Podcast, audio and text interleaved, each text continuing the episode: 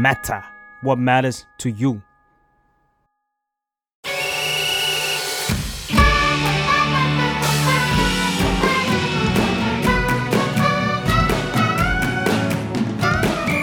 漫画町 เบสบอลถือเป็นหนึ่งในกีฬายอดนิยมของญี่ปุ่น มันเป็นกีฬาที่ลูกเด็กเล็กแดงเล่นกันทั่วเมือง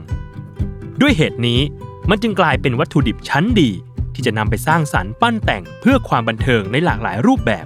โดยเฉพาะมังงะทำให้ช่วงหลายสิบปีที่ผ่านมา มีมังงะเบสบอลออกมามากมาย ตั้งแต่ยุคก่อนอย่างทัชยอดรักนักกีฬา จนมาถึงยุคหลังอย่าง Ace of Diamond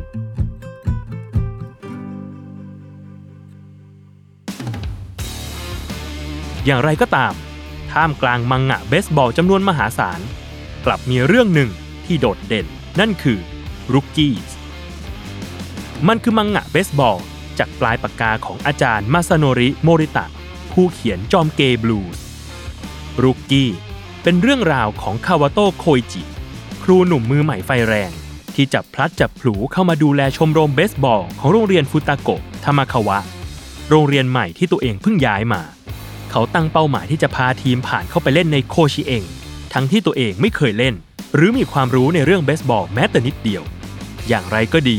อุปสรรคสำคัญของเขา คือสมาชิกในชมรมเบสบอล ไม่ใช่นักเรียนที่อยากเล่นเบสบอลจริง ๆ แต่เป็นกลุ่มอันธพาลที่ใช้ชมรมเป็นที่สุมหัว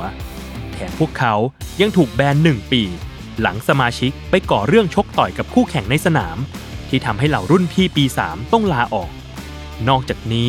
เบื้องหลังที่แท้จริงที่คาวาโต้ถูกย้ายมาที่นี่ ยังเป็นเพราะผู้อำนวยการหวังจะให้เขามาใช้ความรุนแรงกับเด็ก จากสิ่งที่เขาเคยทำในอดีต เพื่อให้เขาที่เคยทำให้เด็กต้องเข้าโรงพยาบาล มาจัดการเหล่าแก๊งอันธพาลหรือที่เรียกกันว่าแยงกี้ให้ลาออกไปเอง อย่างไรก็ดี มันเป็นความเข้าใจผิด และคาวาโต้ไม่ได้เป็นคนอย่างที่ผู้อำนวยการคิด เพราะที่จริงเขาคือคนที่มองโลกในแง่ดี และศรัทธาในความดีของผู้อื่น เขาเชื่อว่าทุกอย่าง มีวิธีการใช้งานที่ถูกต้อง และไม่เคยมองว่าใครเป็นขยะทำให้ไม่ว่านักเรียนของเขาจะเลวร้ายแค่ไหน แต่เขาก็พยายามมองหาจุดดี และสนับสนุนพวกเขาในทางเหล่านั้น ในขณะเดียวกัน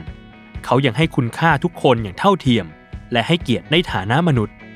หนึ่งในนั้นคือการพยายามจำชื่อและหน้านักเรียนให้ได้ทุกคน และมันคือสิ่งที่นักเรียนเหล่านี้ขาดมาโดยตลอด จากการถูกมองว่าเป็นอันธพาล ที่ทำให้พวกเขาถูกด้อยค่า จนสูญเสียความเชื่อมั่น และความภาคภูมิใจในตัวเอง นอกจากนี้ สิ่งที่สำคัญที่สุดคือคาวาโตเข้าใจในตัวพวกเขา เขารู้ดีว่า การที่สมาชิกชมรมเบสบอล จับกลุ่มเป็นแก๊งอันธพาลเพราะพวกเขาว่างเกินไป พวกเขาไม่มีความฝัน ไม่มีเป้าหมาย ไม่มีงานอดิเรก พวกเขาจึงไม่รู้ว่าจะทำอะไร พอไม่ได้ทำอะไรก็เริ่มไม่มีตัวตน เพราะไม่มีอะไรให้ภูมิใจและรู้สึกว่างเปล่า พวกเขาก็เริ่มแสดงออกในทางที่ผิด ซึ่งก็คือความก้าวร้าว ในความเข้าใจผิดที่คิดว่าถอยแล้วเท่ หรือบางคนอาจจะเคยมีฝัน แต่ไม่เคยได้รับคำแนะนำที่ถูกต้อง หรือไม่ก็ถูกเราะเยาะ จึงล้มเลิกความคิดไป ตัวอย่างที่ชัดเจน อานิยะ หัวโจกของกลุ่ม ที่แท้จริงเป็นนักเบสบอลฝีมือดี และมีเป้าหมายที่จะไปโคชิเอง แต่พอขึ้นมัธยมปลายเขารู้สึกว่ามันห่างเกินไป และเพื่อไม่ให้ตัวเองผิดหวัง จึงเลือกที่จะยอมแพ้คาวาโตจึงพยายามสนับสนุนให้พวกเขามีฝัน เขาบอกว่า คนที่พยายามมุ่งไปสู่ความฝัน จะมีแววตาที่เจิดจ้า และเขาชอบแววตาแบบนั้น ความฝันของเขาคืออยากจะส่งเสริมนักเรียนที่มีแววตาเช่นนี้ และเมื่อพวกเขามีฝัน มีเป้าหมาย